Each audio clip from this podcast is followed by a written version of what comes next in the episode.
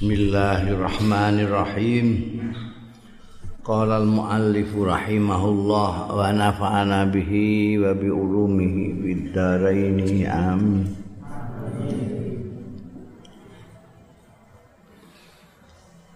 Akhbarana Abu Nasri An-Naisaburi ngabari ingsun sapa Abu Nasr An-Naisaburi wa akhbarana Muhammad ibn Ahmad bin Abdurrahman.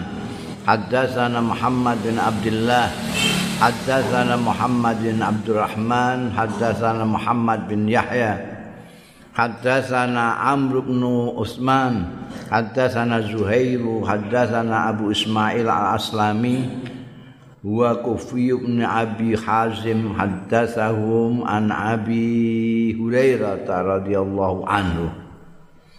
Anna Umar satune sahabat Umar radhiyallahu anhu kharaja min baitihi miyos ya sahabat Umar min baiti saking daleme sahabat Umar. Babaina huwa jalisun anikane huwa utawi sahabat Umar jalisun pinarak iku pinara iljaa dumadaan rawuh sapa Abu Bakrin sahabat Abu Bakar radhiyallahu anhu faqala monggo ngendika sapa Abu Bakar wa mayu suka utahe apa iku sing dadekno tengok-tengok linggih ya mak ing sira? Kala andika sapa Umar wallazi ba'asa Muhammadan demi zat bahasa kang utus ya razi Muhammad dan Kanjeng Nabi Muhammad sallallahu alaihi wasallam. Bil haqqi kelawan hak ma akhrajani ora ngetokno ing ingsun. Min baiti saka omah ingsun ilal ju kejaba lesu. Oh ya ini kok metu iki ya mergo lesu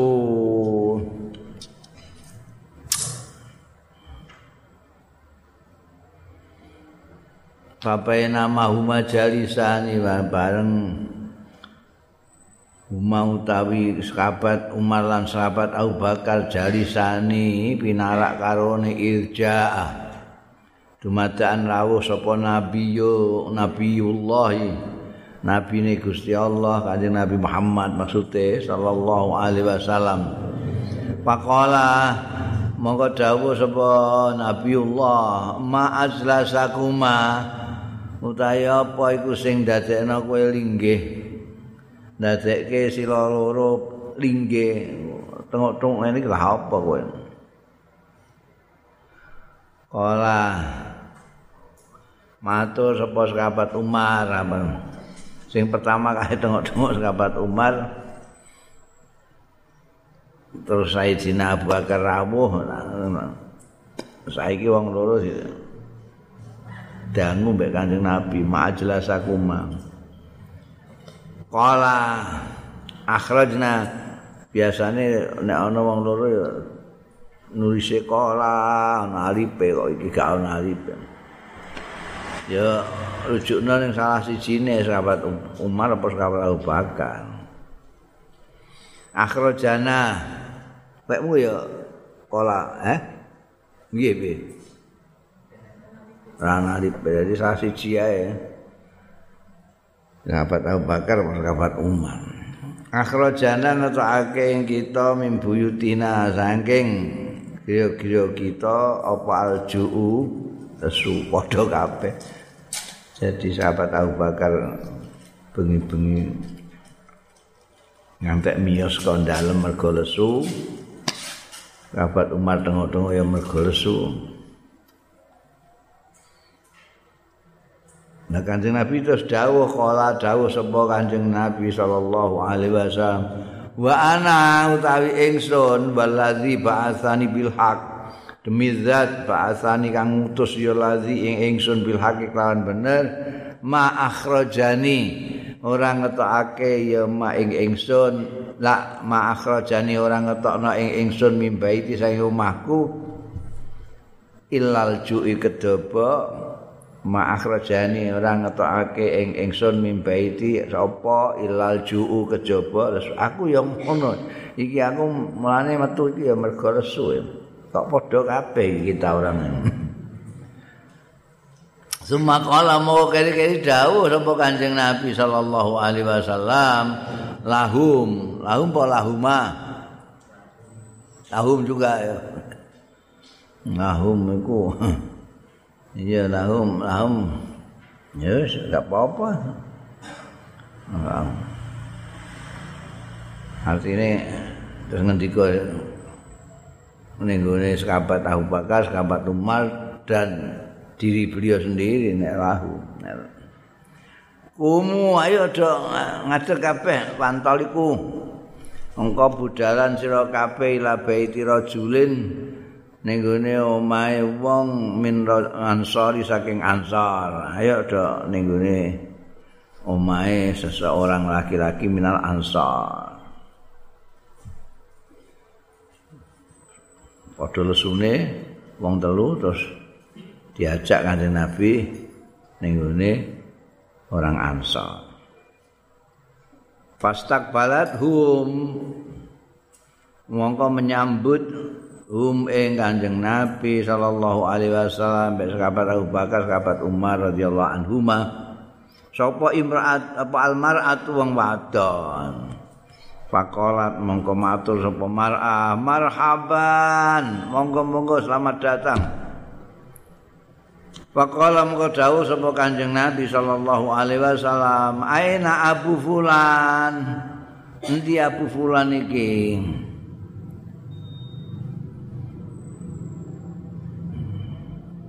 Bapake Fulan endi? Qalat matur sapa mar'ah. Anu nembe intolaka budalan yasta'dzibalanal ma. Angge nawaraken nawaraken nawoke tawa bahasa Jawane bahasa Indonesia ini tawar menawarkan nawar tawar itu soalnya dua makna loro. Tawa yang dua makna loro jadi rasa repot itu tawar itu bisa tawar tawar rasanya air bisa tawar nganyang itu tawar juga tawar menawar itu tawa juga ngono. Tawa itu bisa maknane rasane banyu ana tawa sing nawakno dagangan. Eh jadi lias takziba itu terus mbok manani apa? Lias takziba. Lana aku kita alma ing banyu. Darani nawakno banyu. Menawarkan banyu. Niki anu nembe yasta'dzibalanal ma lek banyu sing tawa maksude. Bapak nama bapak nahum kadzalika naikan hum tawi Anjing Nabi sallallahu alaihi wasallam bean dua orang sahabatnya mau radhiyallahu anhuma kadzalika kayak mengkono-mengkono mau irja'ahum dumadaan nekani ing mereka sapa ansoriyu wong ansori sing kagungan dalem iki mau sing lagi metu golek banyu tawon wa huwa utawi al ansari ku Abu Laitham bin Taihan atau nama namanya sendiri Malik bin Taihan tokoh kita ini. Rawu kamila gerbatin haring gawa grebo grebo itu tempat air dari kulit wedus bolak balik tak critakno iku ning gone Arab itu.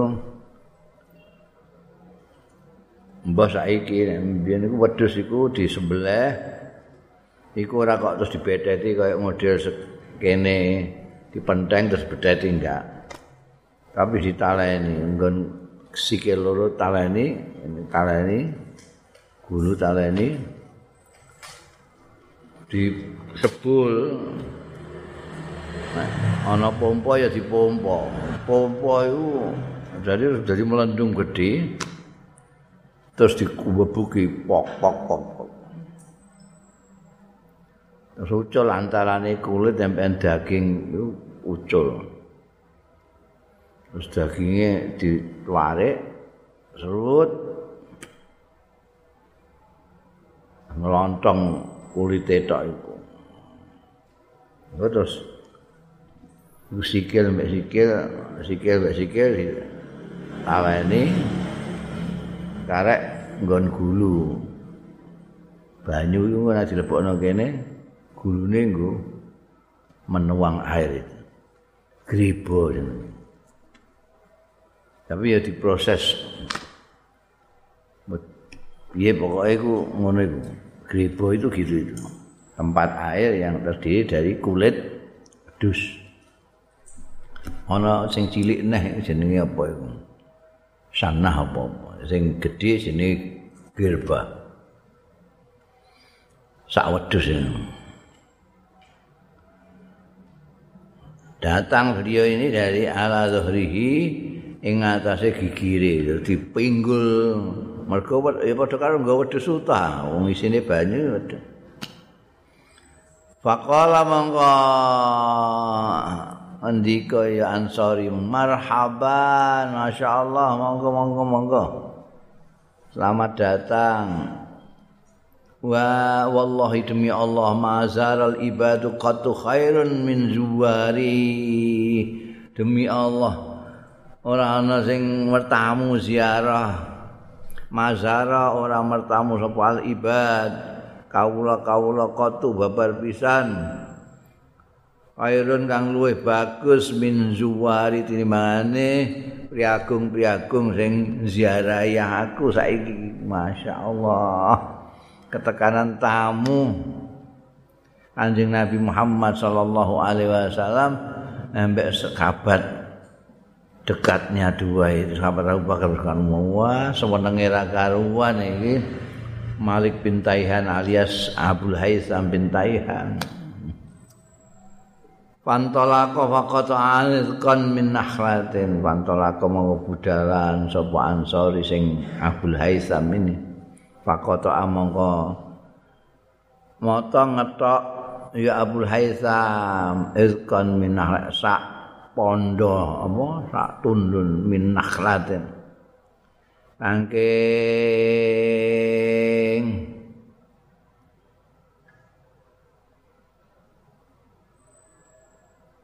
kurma kurma? Au nakhlatin jadi sakun minar rawi apa? Azkon min nakhlatin apa azkon nakhlatin itu ragu-ragu apa rawine. Ini dikandakno kabeh. Satu tundun kurma. Faja abihi mongko rawuh sapa Abdul Haisam bihi kelawan gawa irqan min nakhlatin. Wa wada'ahu lan nyelehake sapa Ansari utawa Abdul Haisam hu ing irqan minan nakhlah mau baina aidihim. Ana ing ngarsane tamu-tamune mau Kanjeng Nabi Muhammad sallallahu alaihi wasallam. Harus kapat Abu Bakar sahabat Umar radhiyallahu anhum Faqala Rasulullah. Monggo dawuh sapa Kanjeng Rasul sallallahu alaihi wasallam. Hal istanaita minhu ana ta metik sira minhu saking izkan mau.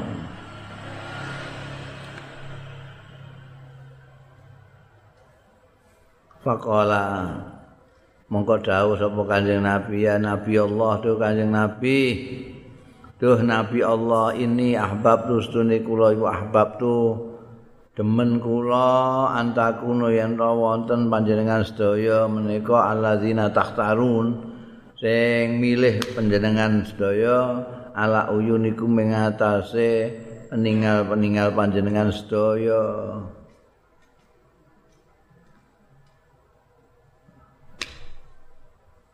Ini kula niku kepengin jenengan sedaya menika sing saking lomane ya wong Ansor iku.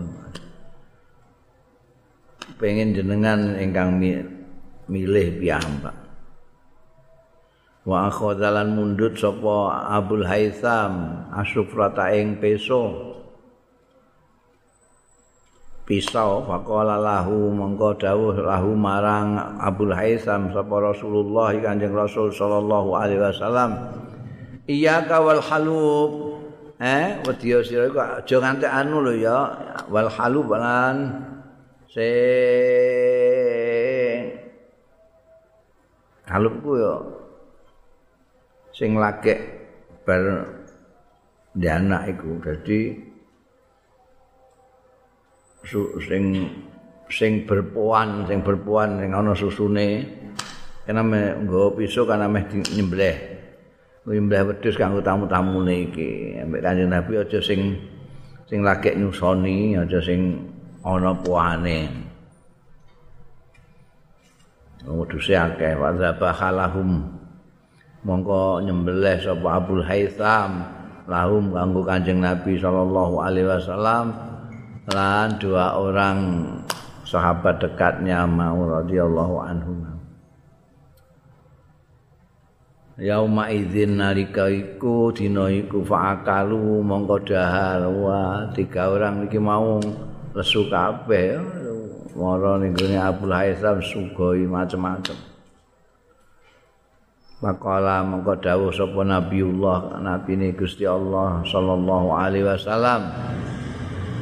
Li sahibaihi maring sahib lorone anjing Nabi sallallahu alaihi wasallam. Sahabat Abu Bakar karo Umar didhawuhi latus alunna yaumal qiyamah ana. Hati-hati lo ya latus alunna. Yakti bakal ditakoni tenan sira kabeh yaumal kiamat ana ing dina kiamat an hadzan naim. Tentang iki kenikmatan alati asab sing ngeneki sira kabeh al yauma dina iki. Eh kowe asale klikian saiki dikeki nikmat kaya ngene. Engko ditakokno lho itu eh. Mbok syukuri ta ora. Waruwiya an Abil Haisam dan diwatake an Abi Haisam. Saiki Abil Haisam sendiri, tokoh kita sendiri yang bercerita ini. anna nabiyya setune kanjeng nabi sallallahu alaihi wasallam lakiyahu ketemu sapa kanjeng nabi sallallahu alaihi wasallam hu ing Abul Haitsam radhiyallahu anhu fa'tanaqahu mongko ngrangkul sapa kanjeng nabi hu ing Abul Haitsam faqabbalahu mongko ngucup sapa kanjeng nabi sallallahu alaihi wasallam hu ing Abul Haitsam wal tazamahu. Lan nunggu wal tazamana tepake maksudnya di sini saja di sini saja. Wal tazamahu itu. Jalungo-lungo wal tazamulan tepake apa kanjeng Nabi ing Abdul Haitsam wallahu taala a'lam. Bunda. Zikru Muawiyah bin Abi Sufyan. Tokoh terkenal. Terkenal sekali sekarang Muawiyah bin Abi Sufyan. Ini putra dari Abu Sufyan. Yang terkenal itu ya Abu Sufyan. Yang mimpin perang Uhud di pihak lawan. Putranya Muawiyah. Kunyatuhu utai kunyae Muawiyah iku Abu Abdurrahman. Pak Abdurrahman. Ini salah satu sekretaris Kanjeng Rasul sallallahu alaihi wasallam, penulis penulis Kanjeng.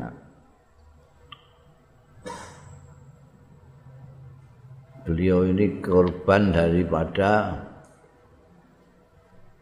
pertentangan politiknya dengan Sayyidina Ali radhiyallahu anhu. Padahal itu dua-duanya ada sahabat yang punya kelebihan masing-masing. Tapi gara-gara politik mereka berpisah meskipun kedua-duanya tidak apa-apa tapi anak buah biasalah. Anak buah itu yang berlebih-lebihan. Apalagi lalu ada pendukungnya Sayyidina Ali yang menamakan diri Syiah itu Wah, Mbak Muawiyah ketem-ketem. Tidak melihat kalau orang sudah ketem-ketem itu tidak melihat lagi kelebihannya. Qala Mus'ab bin Abdullah andika sapa Mus'ab bin Abdullah kana Muawiyah tu ana sapa Muawiyah radhiyallahu anhu yaqul ngendika ya Muawiyah aslam tu amal qadiyah aku mlebu Islam mlebu Islam sapa ingsun amal qadiyah di ana ing taun qadiyah Maka itu ketemu sapa ingsun Nabi ing Kanjeng Nabi sallallahu alaihi wasallam. Maka bila mengko menerima sapa Kanjeng Nabi sallallahu alaihi wasallam Islami ing Islam ingsun. Tahun Qadiyah itu tahun apa? Wa amul Qadiyah itu tahun Qadiyah. Wa ya amul Qadiyah iku al-am. Allazi sadda kang alang-alangi. Sudda. Al am allazi sudda kang dialang-alangi sapa nabi kanjeng nabi sallallahu alaihi wasallam anil bait saking baitullah. Uh, yang terkenal dengan apa uh, yaumul hudaibiyah itu. Jadi kanjeng nabi sak sahabatnya beberapa itu pasukan itu umrah. Ya nggawa wedhus nggawa unta nggawa atur-atur itu arep umrah itu. Tekan Hudaibiyah belum sampai tanah haram belum masuk tanah haram di Hudaibiyah diadang. Kalau orang kufar Mekah enggak boleh. Akhirnya geger-geger dia anak no kodia perjanjian itu kodia ini boleh. Nah, nanti umroh tahun depan tahun ini tidak boleh. Yang lainnya gini wah banyaklah itu perjanjian-perjanjian Hudaybiyah pada saat itu Muawiyah masuk Islam Jadi sebelum ayahnya. Jadi saat durungnya Abu Sufyan. Karena Abu Sufyan itu masuk Islamnya nanti. Pada waktu Fathu Makkah. Jadi tahun berikutnya. Ibunya Hindun juga nanti belakangan. Muawiyah sudah sejak di Hudaybiyah itu sudah masuk Islam. kila dingendikake apa dawuh aslama masuk Islam sapa Muawiyah wa huwa khalil ta Muawiyah iku ibnu Samana asrata umur 18 tahun umur 18 tahun Muawiyah masuk Islam Qala Ibnu Abbas ngendika sapa Abdullah bin Abbas radhiyallahu anhuma kana Muawiyah tu ana sapa Muawiyah ana iku faqihan Muawiyah itu fakih. Jadi ahli hukum agama.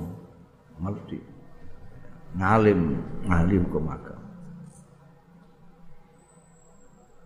Kila tufia. Dengan tiga ake tufia.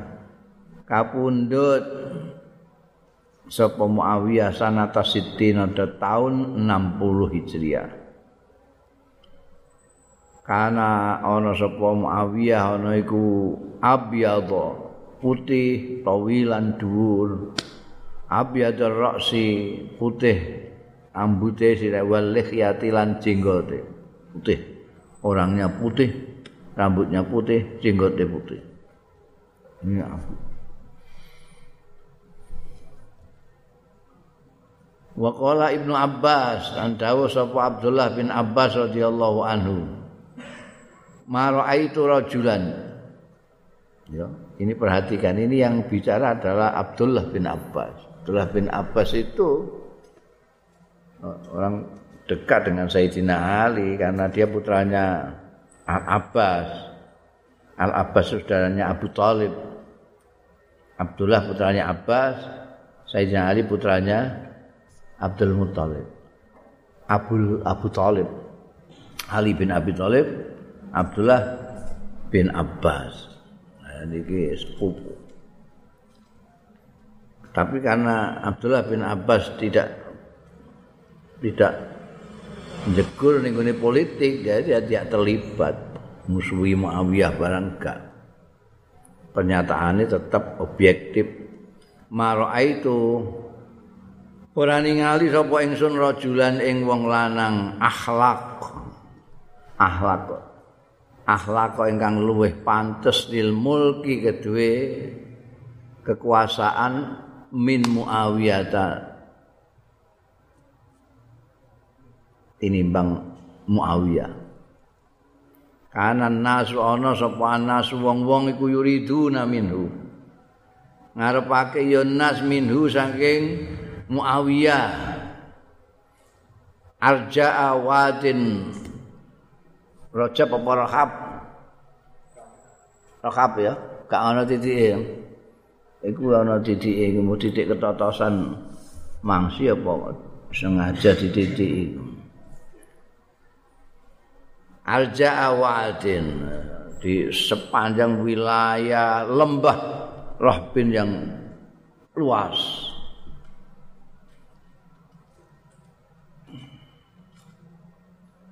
Laisa kang ora ana bidaikil hasil. Kelawan daikil hasil. Daikil hasil itu apa namanya eh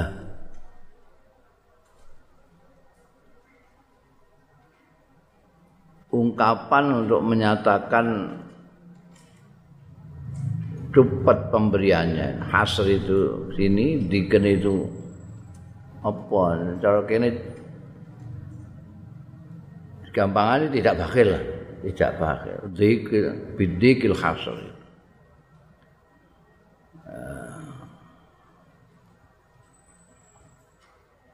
Ini bahasa Arab itu ada ungkapan-ungkapan yang dijadikan metafor terhadap sifat-sifat. Misalnya tawilun nijar itu padahal maknanya panjang senjatanya. Maksudnya orangnya tinggi. Nah, iki dikil hasil. Enek ane lempeh ini rupok. Itu orang yang tidak suka memberi. Dan menurut riwayat Dikus Khasri ini untuk wadanane Abdullah bin Zubair. Jadi ada tokoh-tokoh politik pada zaman itu yang memang dahsyat sekali ya setelah tidak adanya sekabat Utsman bin Affan itu orang-orang kan membeat Sayyidina Ali. ketika itu Sayyidina Muawiyah ini jadi gubernur di Syam. Gubernur di Syam. Jadi gubernur di Syam sejak sahabat Umar sampai sahabat Utsman. Ketika Sayyidina Ali di Beat, beliau tidak mau Beat. Alasannya karena pembunuhnya Sayyidina Utsman harus ditemukan dulu. Dan itu tidak hanya Muawiyah banyak termasuk Sayyidatina Aisyah, Az-Zubair bin Awam segala macam menghendaki begitu memang. Pokoknya sing mata ini gerombolan dari Mesir yang membunuh Sayyidina Utsman itu harus dicari dulu, diadili dulu. Nah Sayyidina Ali kan mempunyai kebijaksanaan sendiri. Ini harus mapan dulu pemerintahan ini baru dilantik. Wah, akhirnya itu perbedaan itu yang menyebabkan gesekan. Di samping Muawiyah memang akeh yang mengharapkan dia itu yang menjadi penguasa. Seperti Ibn sendiri apa mengatakan ini lebih pantas. Nanti di ada lagi tokoh lain Abdullah yang sudah diceritakan sebelum ini Abdullah bin Zubair yang terbunuh pada zamannya putranya Muawiyah Yazid bin Muawiyah. Itu ada yang riwayat yang mengatakan bidikil khasr ini adalah Abdullah bin Zubair. Perbedaan Muawiyah itu orangnya aris apa lapang dada dan pemurah romani rakaruan dikecam kayak apa dia tidak marah Muawiyah dan memang ahli siasat ya ahli siasat ya. anaknya Abu Sufyan ya. orang-orang apa kekuasaan orang yang ingin Muawiyah itu banyak sekali termasuk Amr bin As tokoh lain yang memihak kepada Muawiyah itu Amr bin As ketika ditanya Amr bin As kenapa kok kamu ikut Muawiyah tidak ikut Sayyidina Ali kalau saya ikut Sayyidina Ali saya Sayyidina Ali itu akhirat tok. Nek aku kepengin akhirat tok, ya ning ngene Sayyidina Ali aku. Wes iku mesti beres akhirate. Tapi aku pengen dunia akhirat, melok Muawiyah. itu cerdasnya Amr bin As terus dia memihak justru jadi penasehate Muawiyah sampai mengalahkan Sayyidina Ali itu ya gara-gara Amr bin As, kecerdikan Amr bin As.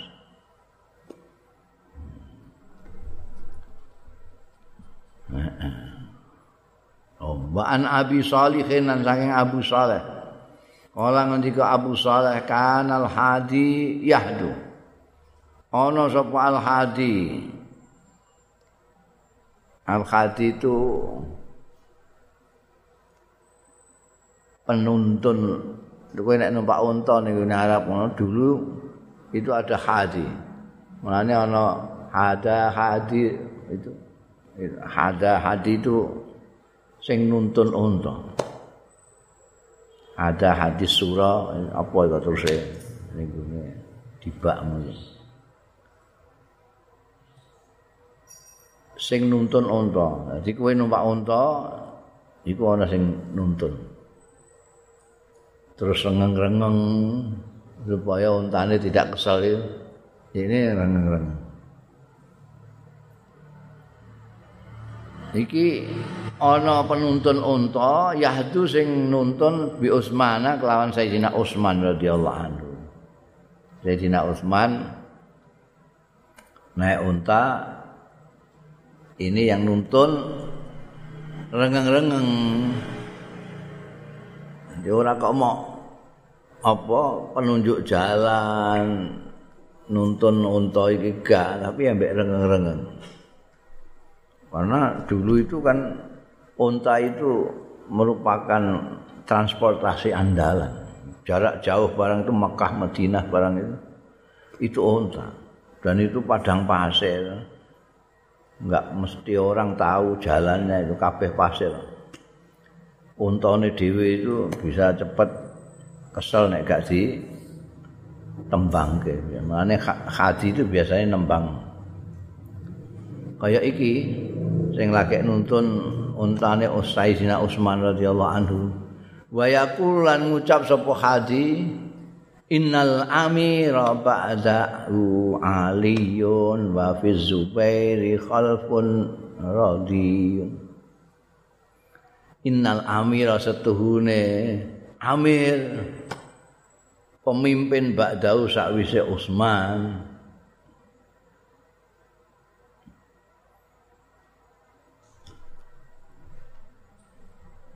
Iku aliyun sayyidina ali wa fi zubair lan ing dalem azubair khalfun kari radhiyun sing ridho rupanya hatinya Utsman ini itu cenderung kepada Sayyidina Ali jadi dia mengatakan syair yang bahwa setelah Utsman itu nanti Ali. Kala Ka'bun Iku ana nomore ya. Wekmu ya ana nomore ini. Apa kola langsung? Eh? Ora ana nomore. Iki ana nomore. Jadi nek ana nomore iku bicara sendiri. Iki kok Kaab ini ada kaitannya dengan ucapannya hadin ya. Ninggon kuwi ana nomore. Mestine gak ana nomore. Karena ini lanjutan dari apa yang disampaikan oleh Abi Soleh tadi. Kola Ka'bun tapi gak prinsip lah. Ben kola Ka'bun. Ka'ab ini Ka'bul Ahbar ya. Ka'bul Ahbar. Bukan Ka'ab bin Malik sang penyair bukan. Ka'bul Ahbar. Ka'bul Ahbar itu seorang Yahudi mu'alaf yang masuk Islam. Kalau orang-orang orang-orang Syiah dianggap bisa Yahudi, Ka'bul Ahbar. Jadi Ka'bul Ahbar bal huwa sahibul baghlati syahba. Maksudnya bal huwa itu al-amir ba'da Utsman. itu bukan Ali tapi sahibul baghlati syahba. Wong sing duweni bigol kelabu mana kelawu. Terkenal Muawiyah itu kendaraannya bigol. Bigol itu binatang hibrida peranaan antara kuda dan keledai dan gimana Jadi ora ana bigol anak-anak bigol gak ana. Bigol itu anak campuran itu. Itu tumpahane Muawiyah. Rupane klau. Jadi kalau dia mengatakan begitu, yakni ngarepake sapa Ka'bul Ahbar Muawiyah ta ing sahabat Muawiyah radhiyallahu anhu. Jadi dibantah lah omongannya Khadi mau dibantah bukan Ali tapi sahibul bahlati syahba. Itu orang Syiah itu sinis nembean Kabul Ahbar nek Madani itu dukun Yahudi.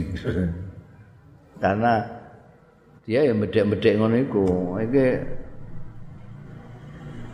ngerti nek penguasa setelah Sayyidina Utsman itu Muawiyah.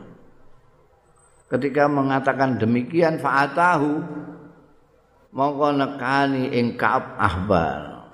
Nekani sapa Muawiyah hu ing Ka'ab Ahbar. Dengar begitu Sayyidina Muawiyah mendatangi Ka'ab. Faqala mongko ndika sapa Muawiyah, "Ya Aba Ishaq, Abu Ishaq itu kunyahnya Ka'bul Ahbar. Undang-undangannya kunyahnya Abu Ishaq. Ya Aba Ishaq. Ya kulo apa tak kulo? Hmm?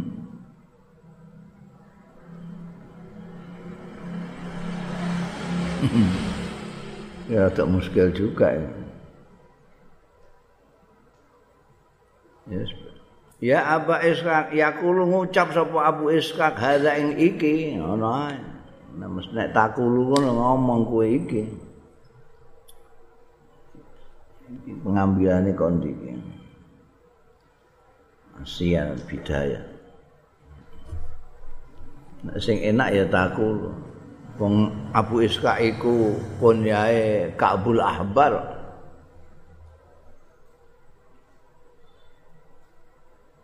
Duh. Abu Ishaq muni ngene. Ngono ning ngarepe Abu Ishaq kan.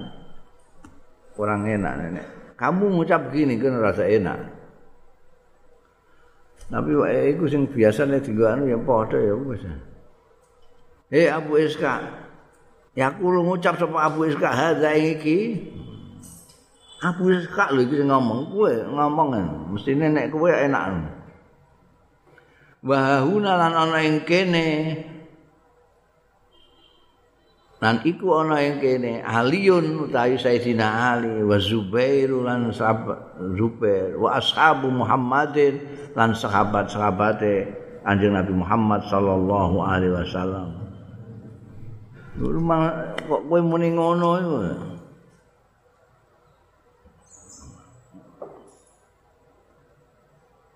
Padahal ada Ali, ada Azubair, ada sahabat-sahabat yang lain. Kamu mengatakan begitu. Olah tetap menjawab sapa Ka'ab anta sahibuha. Utawi sampeyan iku sahibuha sing duweni imarah. Dari mana ada imarah? Dari Amir tadi itu. Karena ini persoalan persoalan kekuasaan.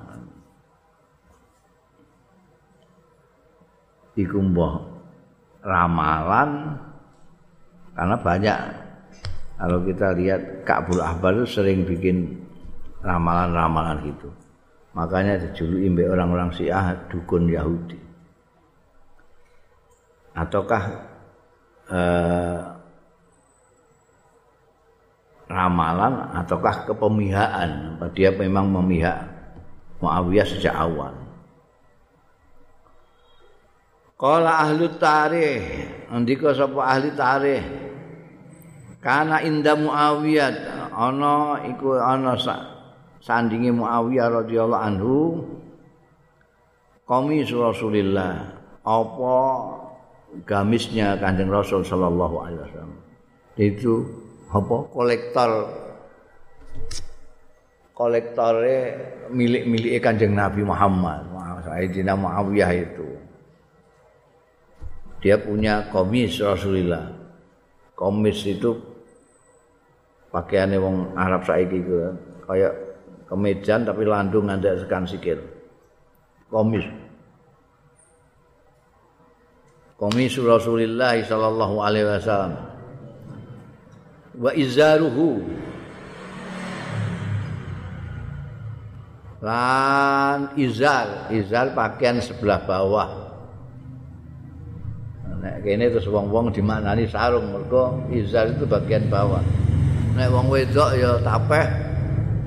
Nek wong lanang ya sarung, izar pokoke pakaian bawahnya Kanjeng Rasul sallallahu alaihi wasallam. Waridau lan pakaian atas. Nek pakaian ikhram itu karuan ketok sing diblebetno ning isor iku izar sing di kemulno ning dhuwur iku rida. Itu ning gone sahabat Mawiyah ana kabeh. Komis, izar, rida. Dan basya'ru. Lan rikmane Kanjeng Nabi Muhammad sallallahu alaihi wasallam. Rikmah itu rambut tuh. Ya. Jadi saiki ana ning gone museum Turki ana ana sakler itu mungkin juga apa? Karena kanjeng Nabi itu nek potong rambut, wah, doyok-doyokan rambutnya barang bil barokah. Hmm. Jadi ono bil barokah itu mulai zaman kanjeng Nabi. Muawiyah duwe rikmane kanjeng Nabi. Fa'ausahum mongko wasiat sapa Sayyidina Muawiyah hum ing wong-wong. Ayo keluargane mestine inda mautihi nalikane arep kapundhute Muawiyah. Faqala mongko dawuh sapa Muawiyah kafirun. Ulesana ingsun padha ngulesana sira kabeh ingsun fi qamisihi ing dalem gamise Kanjeng Rasul sallallahu alaihi wasallam aku amani nggoni gamise Kanjeng Rasul. Wa adrijuni fi ridai. Angko aku jegurno artine ning liang landat. Jegurno sira ing ingsun fi ridaihi ing dalem ridake Kanjeng Rasul sallallahu alaihi wasallam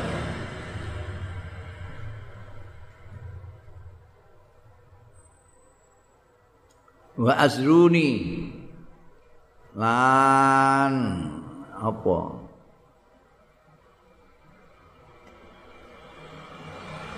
Nyarongi ya nyarongi kaya sarung gak ana sarung ning wa azwarun azab nutupi bagian ngisor ingsun. Bi izarihi ngono ae manjen gak ana ning kene bahasane. Kelawan izare Kanjeng Rasul sallallahu alaihi wasallam wahsu min khari lan mlebonono sira min khari ing irung ingsun sakrahu ing rikmane Kanjeng Rasul sallallahu alaihi wasallam.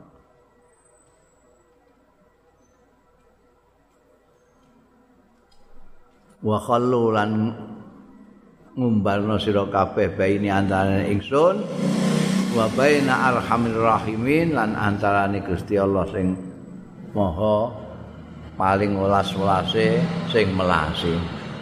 Jadi rada aneh sendiri itu anune jenazah Muawiyah itu. Semuanya miliknya yang dari Rasulullah sallallahu alaihi wasallam dijak kabeh ning kuburan dikongkon. Nganggoni komise, nganggo izare, ridae. Nanti rikmane Kanjeng Nabi barang kon mlebokno ning irunge. Wes wis ngono iku tok tinggal ben aku karo Gusti Allah dhewe. Mm Faslon ndudono betapa anune ya anatike mak sahabat Muawiyah ning Kanjeng Rasul sallallahu alaihi wasallam. Qala Ibnu Ishaq ngendika sapa Ibnu Ishaq kana Muawiyah tu ana sapa Muawiyah radhiyallahu anhu iku amiran dadi amir Jadi Amir itu penguasa tapi tidak tertinggi. Gubernur, bupati, wali kota itu Amir juga. Kecuali kan Bokai Amirul Mukminin itu baru seluruhnya. Mulane ning kene dingendikakno ambekan Ibnu Ishaq Muawiyah itu menjadi amir istri nasanatan 20 tahun menjadi amir di Syam menjadi gubernur ya. wa khalifatan istri nasana nah ini kan jadi khalifah jadi raja 20 tahun wah ya. 20 tahun Wah, nyaingi Pak Harto. Eh Pak Harto gak tahu jadi gubernur. Nah, Muawiyah ini dari gubernur 20 tahun, kemudian jadi raja 20 tahun. Raja kemudian istilahnya khalifah, tapi sebetulnya raja yang menggantikan beliau itu anaknya Yazid, terus turun temurun anaknya Yazid, terus jadi dinasti Umayyah itu. Ba'da khamsi sinina sakwise limang tahun min khilafati Ali radhiyallahu anhu. Sayyidina Ali hanya lima tahun. Setelah itu sudah diambil alih Muawiyah ketika Al Hasan menyerahkan. Jadi Al Husain yang tidak menyerahkan itu dibunuh oleh Yazid.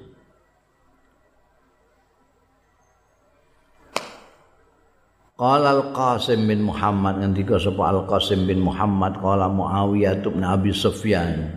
Dawuh sapa Muawiyah bin Abi Sufyan qala Rasulullah. Dawuh sapa Kanjeng Rasul sallallahu alaihi wasallam idza shallal amiru jalisan wa sallu julusan. Abad Muawiyah itu juga banyak menceritakan hadis dari Rasulullah sallallahu alaihi wasallam karena beliau penulis termasuk penulisnya kanjeng Nabi. Antara lain ini hadis yang diriwayatkan bersumber Muawiyah bin Abi Sufyan kala dawuh sapa Rasulullah sallallahu alaihi wasallam idza shalla tatkalane salat sapa al amiru pemimpin penguasa. Jalisan khalif pinarak pasallu mongko salat sira kabeh julusan khalif pinarak ya. Nek presiden atau raja ngimami kok linggih. Kabeh makmume udah linggih. Qala al-Qasim mongko apa ngendika kala ngendika sapa Al-Qasim bin Muhammad fata'ajjaba min sidqi Muawiyah.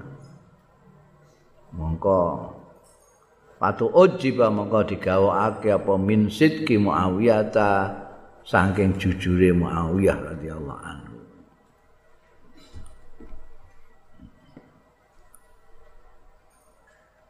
Wa an Ibnu Abbas dan saking Abdullah bin Abbas radhiyallahu anhu qala ngendika bin Abbas qala Muawiyah ngendika sapa Muawiyah radhiyallahu anhu qasartu ala nabi motong sapa ingsun ala nabi ngatasi Kanjeng Nabi sallallahu alaihi wasallam bimiskosin kelawan. Ujung tombak ujung tombak iku ujung panah. Ujung panah itu ana sing lincipe begini ana sing ombo. Jumpana iku sing ombo mata panahnya itu ombo itu yang disebut miskas ruandep jadi nalika Kanjeng Nabi tahallul motong rambut sing motong Sayyidina Muawiyah nganggo bukan pakai pisau tapi pakai itu. Pakai mata panah yang lebar. Itu menurut penuturannya Abdullah bin Abbas. Wa qala Muawiyah lan dawuh sapa Muawiyah qala Rasulullah ndika sapa Kanjeng Rasul sallallahu alaihi wasallam innaka setune sira in tatabba'ta lamun ngetutno sira neliti-neliti sira aurat nasi ing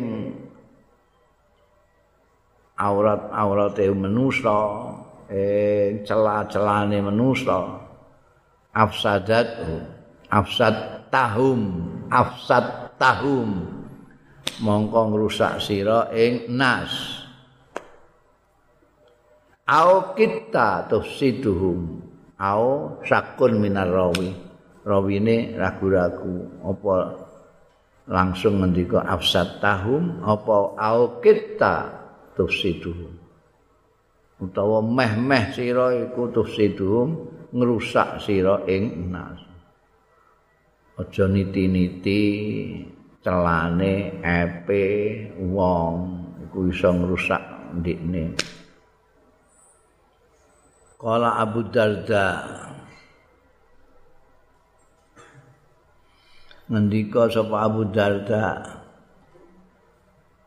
pengendikan mau iku kalimatun. Kalimat sami'ah kang mireng ha ing kalimah sapa Muawiyah tu Muawiyah radhiyallahu anhu min Rasulillah saking Kanjeng Rasul sallallahu alaihi wasallam. Yang fa'uhullah manfaati hu ing Muawiyah sapa Allah Gusti Allah biha kelawan kalimah mang. Manfaati mau jadi meskipun musuhnya banyak juga Muawiyah itu ya, tapi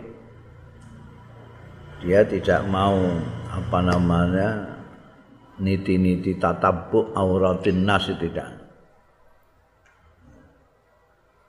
Mulane Abu Darda ngendikane ngono itu dia mendengar dari Rasulullah dan manfaat pada dirinya sendiri. Wakila li Aisyah. Dingendikake li Aisyah ta marang Sayyidatina Aisyah radhiyallahu anha. Buya Muawiyah. Dibeat sapa Muawiyah. Setelah lima tahun Sayyidina Ali terus Sayyidina Hasan putrane menyerahkan untuk demi perdamaian wis ra geger serahno saja kepada Muawiyah terus orang-orang beat Muawiyah Sayyidatina Aisyah terus dikabari buya Muawiyah. Pun dibeat Muawiyah. Pakolat mongko komentar dawuh Siti Aisyah huwa mulkullah yuktihi mayasa. Wa utai kelakuan iku mulkullah utawi kekuasaan Gusti Allah iku yuktihi maring sapa Allah ing mulk maning wong yasa kang ngersakake Gusti Allah Said Sayyidatina Aisyah iktibas wek dawuhe Gusti Allah tuktil mulka man tasha tuktil mulka man tasha sehingga komentar beliau ketika Muawiyah di Beat ya seperti itu. Itu kekuasaan itu ya Gusti Allah. Hak prerogatif Gusti Allah. Kita ingin siapa, kamu ingin siapa, tapi kalau Gusti Allah menghendaki siapa, itulah yang akan jadi. Gusti Allah menghendaki Muawiyah. Maka Muawiyah yang jadi khalifah setelah Sayyidina Ali. Faslun Kala Ibnu Umar Dawuh sapa Abdullah bin Umar Maro itu aswada min Muawiyah. Aku ora ningali aswada ingkang lebih memimpin min Muawiyah tinimbangane Muawiyah.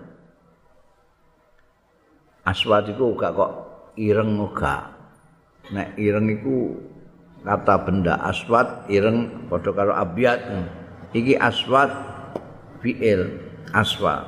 If apa isim tabdil? Aswad yakni ahsan ahsana su'dada sing luwih bagus apane kepemimpinannya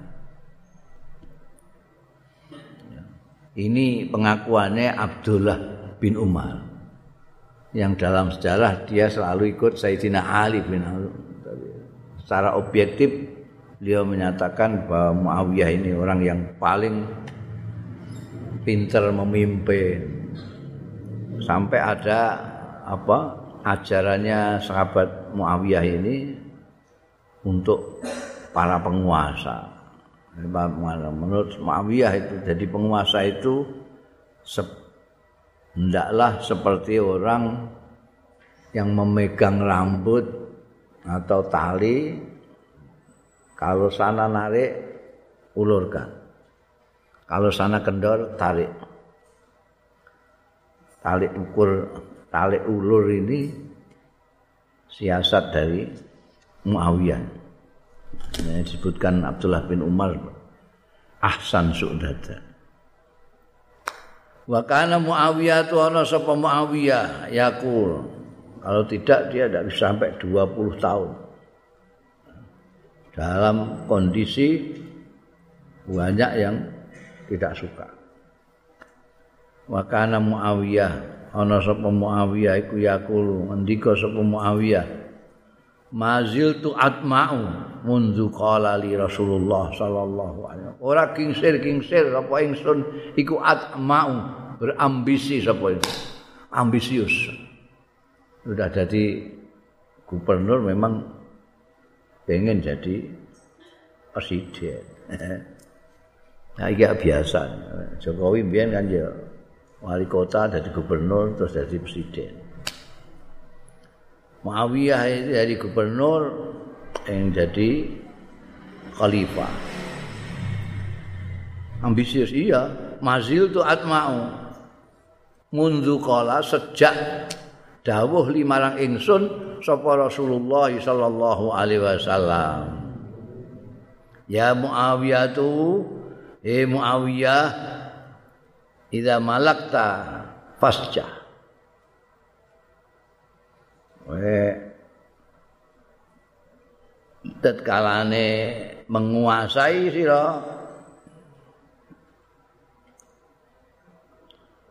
Fasjah mongko gampangno sira. Jangan keras jangan sing gampangno ning gone rakyat ya jadi beliau memaknai itu sebagai ramalan kanjeng Nabi ini akan berkuasa karena itu ada ambisi di dalam dadanya sahabat Muawiyah.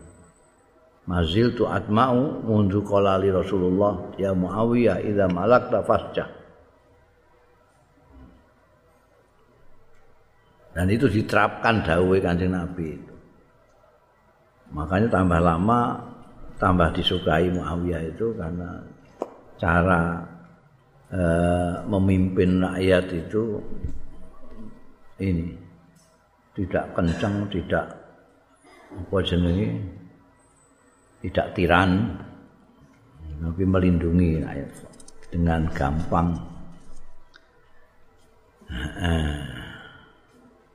Wa qala Aliun dawuh sapa Sayyidina Ali radhiyallahu anhu la tukrihu. Aja sengit sira aja gedeng sira imarata Muawiyah ing kepemimpinane Muawiyah. Wallahi la in faqattumuhu demi Allah lamun kok kelangan sira kabeh ing Muawiyah lakaani kaya-kaya setune ingsun iku anzur ningali sapa ingsun ila ruus.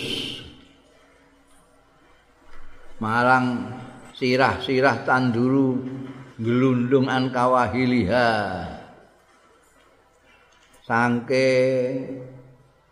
pundak kene iki kawahil kahil itu sini ini. Ya protol bulune lah. Dari pundak sini sampai pundak sini. Ha ing ruus kal hanzali kaya dene hanzal. Hanzal itu semacam buah labu.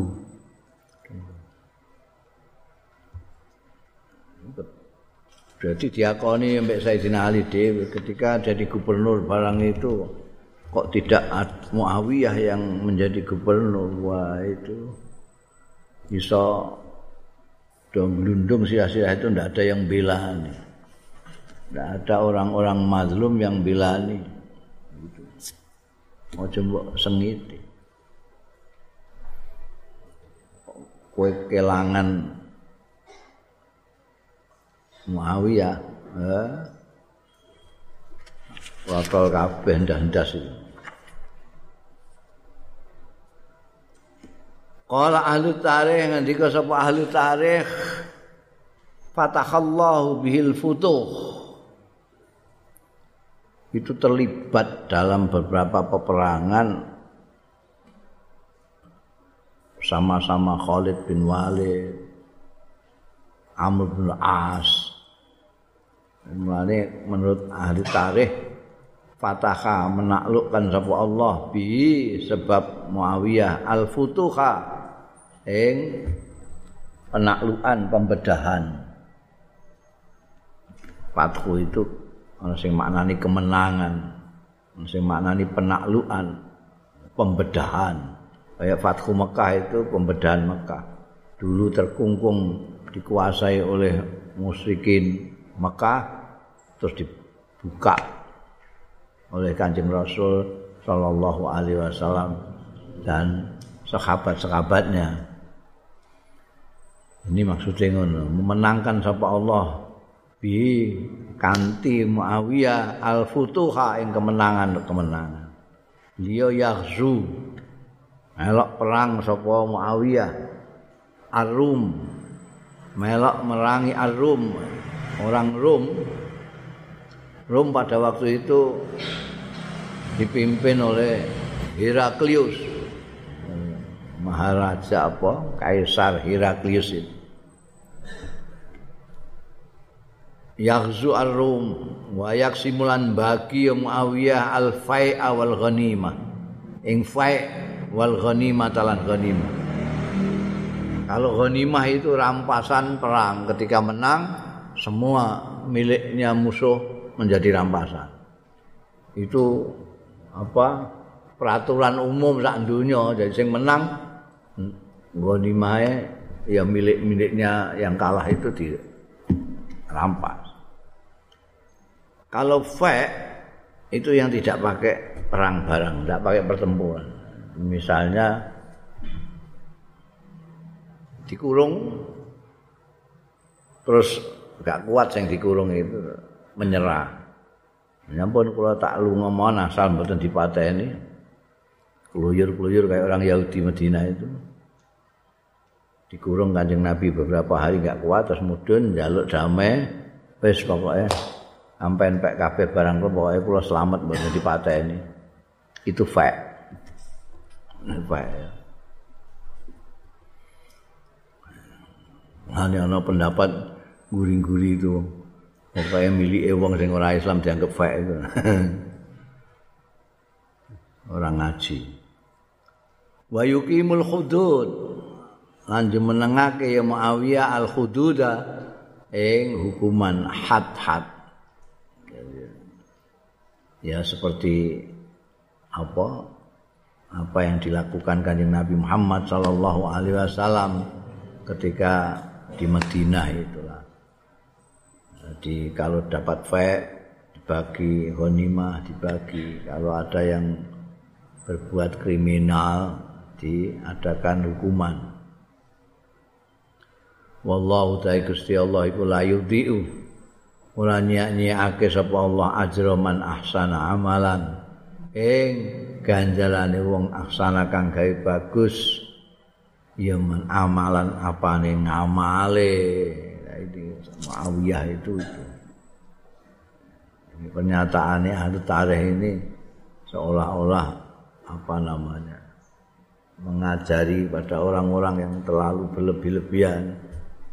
Ada satu pihak yang ngepro Sayyidina Ali terus sampai Muawiyah itu seolah-olah dinafikan tidak pernah melakukan kebaikan Padahal futuhat banyak sekali sahabat Muawiyah itu berperan.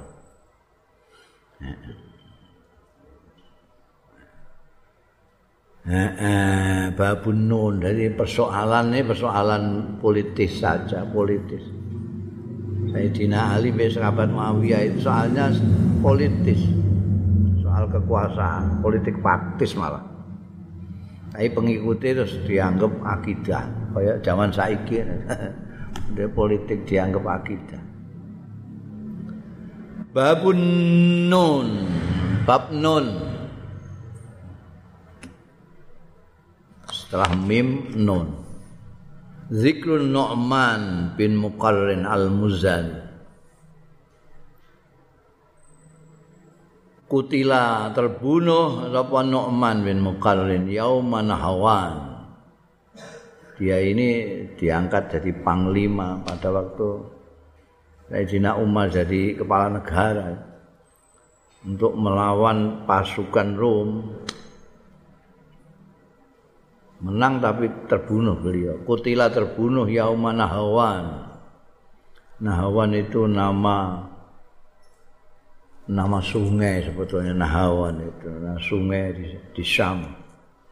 Sanata ikhda wa isrina tahun 21 wa huwa khalin utawi Nu'man yauma idzin nalika iku nalika dina iku iku Amirul Jais panglima tentara istakmalahu kang ngangkat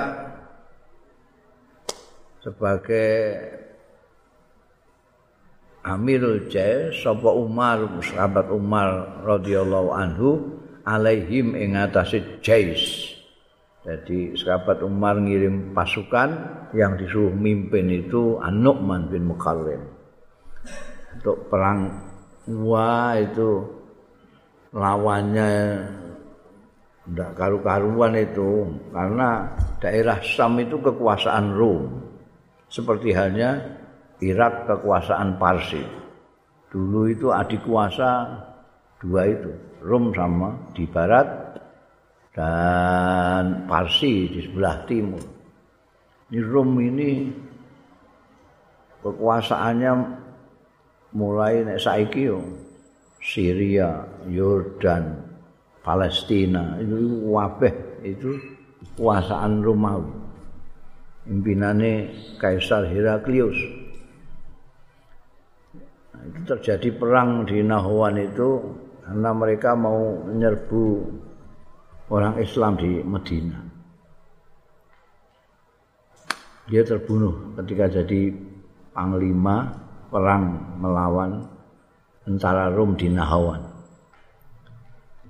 Ruya an Salim bin Abil Ja'ad an um anna Umar dan riwayatake saking Salim bin Abil Ja'ad anna Umar tunis sahabat Umar radhiyallahu anhu karena ana saka sahabat Umar iku istamala ngangkat dadi pegawe ya. Sapa Umar an Nu'man bin Muqarrin ing Nu'man bin Muqarrin ala kaskar. Asale Nu'man ini di eh, ditugaskan oleh sahabat Umar di Kaskar. Kaskar itu di Irak. Maka taba ilahi mongko nulis surat sapa Nu'man ilahi marang sahabat Umar yunasidullah. Yunasidullah itu ungkapan orang Arab kalau memohon. Tidak hanya meminta tapi memohon.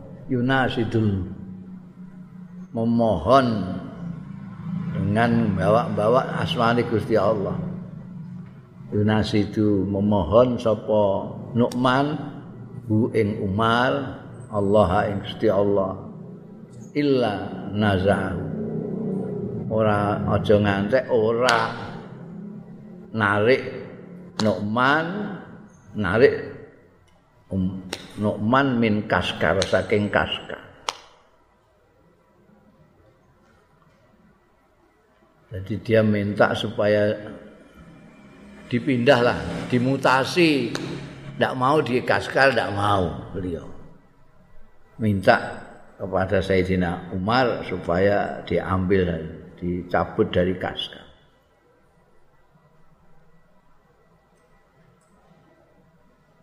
Bapak asahu lan ngirim sapa sahabat Umar, hu ing Nu'man dituruti, dipindah dari Kaskar, dikirim fi jaisin ing dalam pasukan min juyusil muslimin saking pasukan-pasukan Islam tentara-tentara kaum muslimin ke itu tadi Nahawan. Fa inna masalu angin pestine tepaning Nu'man. Ina mislu wa mislu kaskar lan sepadane kaskar iku kamis limu misaten kaya gambarane pelacur memisah itu. Tuzayyinu lahu sing paes-paes ya memisah lahu marang Nu'man kula yaumin saben dina. Jadi wilayah Kaskar itu entah begitu subur entah menggiurkan itu selalu mempercantik diri membuat Nu'man itu menggoda Nu'man makanya minta Karena saiki malah seneng didosok ning daerah-daerah subur malah gelem bayar barang pejabat-pejabat itu. Anggere didosok ning daerah subur ini malah jaluk dipindah. Soalnya dianggap kayak memisah. Memisah itu PSK racun yang memamerkan dirinya setiap hari. Jadi nggak nggak tahan. Nazaahu godaannya orang-orang itu setelah sahabat Abu Bakar kemudian Sayyidina Umar itu adalah dunia. Itu sudah diramalkan kanjeng Nabi Muhammad. Zaman kanjeng Nabi terutama di awal-awal zaman melarat. Seperti kemarin-kemarin diceritakan. Tapi pada zaman Abu Bakar, Umar, wah, enggak karu-karuan, kekayaan melimpah-limpah. Jadi penguasa di satu daerah itu wah, bisa lali Mulane njaluk dipindah. Fanazaahu mongko narik sapa sahabat Umar hu ing Nu'man dari Kaskar. Faba asahu mongko ngirim sapa sahabat Umar hu ing Nu'man fil jaisi ing dalam tentara pasukan alladzi ba'asahu kang ngirim sapa sahabat Umar hu ing jais ing lazi jais ila Nahawan maring Nahawan di Syam itu di Palestina saiki. Kala ahli tarikh ngendika sapa ahli tarikh? Kala Nu'man bin Mukharrin yauman hawan pada waktu dia jadi panglima perang untuk melawan orang-orang Rom di Nahawan beliau mengatakan Allahumma inni as'aluka Duh Gusti Allah ini setuhne kula iku as'aluka nyuwun kula ing panjenengan. Antukir aini padha nyenengaken panjenengan. Itu juga ungkapan. Qurratu aini itu yang menyenangkan mata. Nganteng nom mripat itu artinya nyenengke. Kanjeng Nabi dawuh qurratu aini fi shalah. Jadi kebahagiaan, kesenangan Kanjeng Nabi itu fi di dalam salat. Ini minta antukira aini supaya menyenangkan beliau. Al yauma dina iki bi fathin kelawan kemenangan yakunu kang ana fi ing dalem fathin apa izul Islam. Apa kejayaan Islam wazilu syirki lan kehinaan asoring kesirikan. Wa antah. Wa antah timalilan yento ngakhiri panjenengan ing kula ala zalika ing atase mengkono-mengkono izil Islam wa zilul syirki wau bis syahadati kelawan syahadah lho dungane kok ana ngono lebar nyuwun ning Gusti Allah supaya beliau menjadi bahagia dengan kemenangannya umat Islam dan kekalahannya kesyirikan dan Di dalam hal itu mohon supaya beliau diberi syahadah, mati syahid di jalur.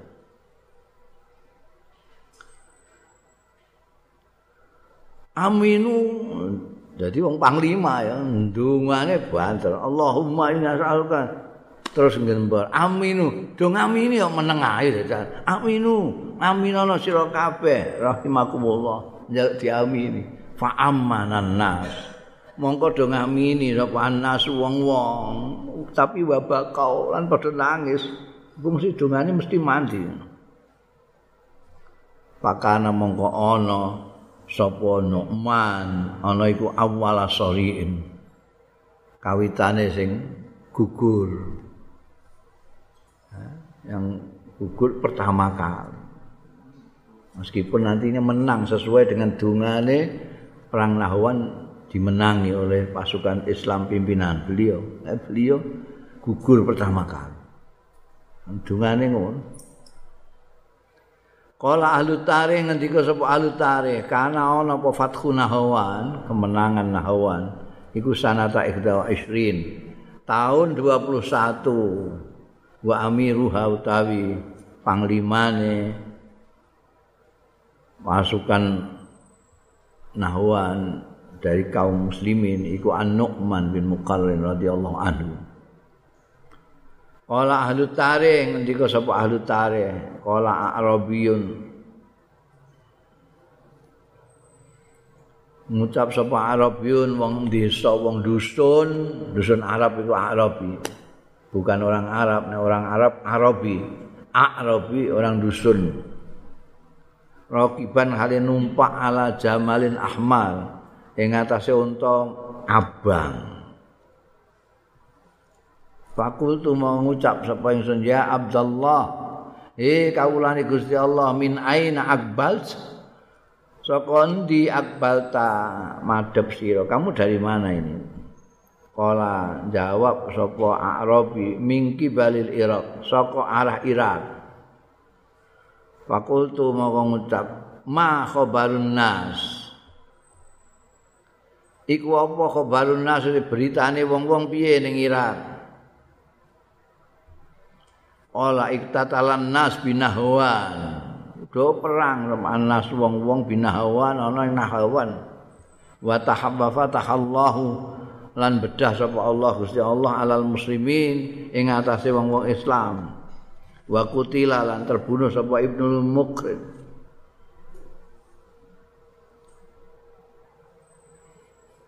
Kala Umar ngendika sapa sahabat Umar radhiyallahu anhu. La alaka mbok menawa sira iku antakuna yen to ana sira iku lakaita ketemu sira baridan eh kurir kurir kurir itu sing bawa berita minal jin saking jin Fa inna lahum mongko sedune iku lahum kedue jin bar berdan itu pos sing ngeterno jenenge Pak Pos utawa Barit Kurir.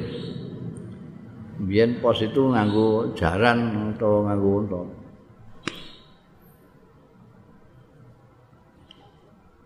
Pala bisa mala bisa mongko ora suwe apa barang la bisa kang suwe ya mah sumajahum ndak lama kemudian ja'ahum nekani wong-wong Islam apa al-Bashir. Orang yang memberi kabar gembira bi annahum.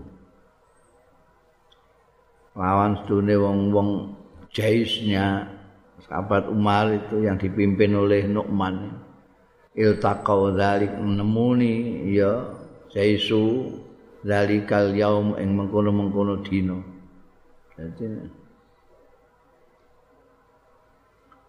jadi koyok diramal ambekan Arabi mau dan ternyata betul datang berita gembira pasukannya. Meskipun Nu'man terbunuh pasukannya menang